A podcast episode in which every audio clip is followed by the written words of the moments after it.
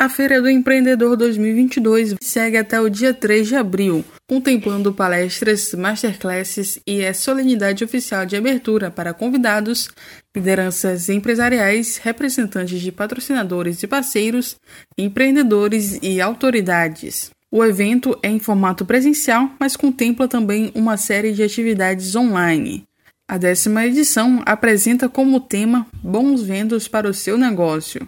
A coordenadora da Feira do Empreendedor 2022, Marina Lavareda, explica. O SEBRAE, atento a todas as necessidades das pequenas empresas nesse momento que nós vimos passando devido a questões sanitárias, à pandemia, devido a vários fatores que levaram as empresas a passarem por dificuldades nunca pensadas anteriormente, trazemos na nossa programação, tanto de exposição, quanto de conhecimento e de atendimento, diversas soluções, novas tecnologias, novos modelos de negócios e novos modelos de gerenciamento das pequenas empresas.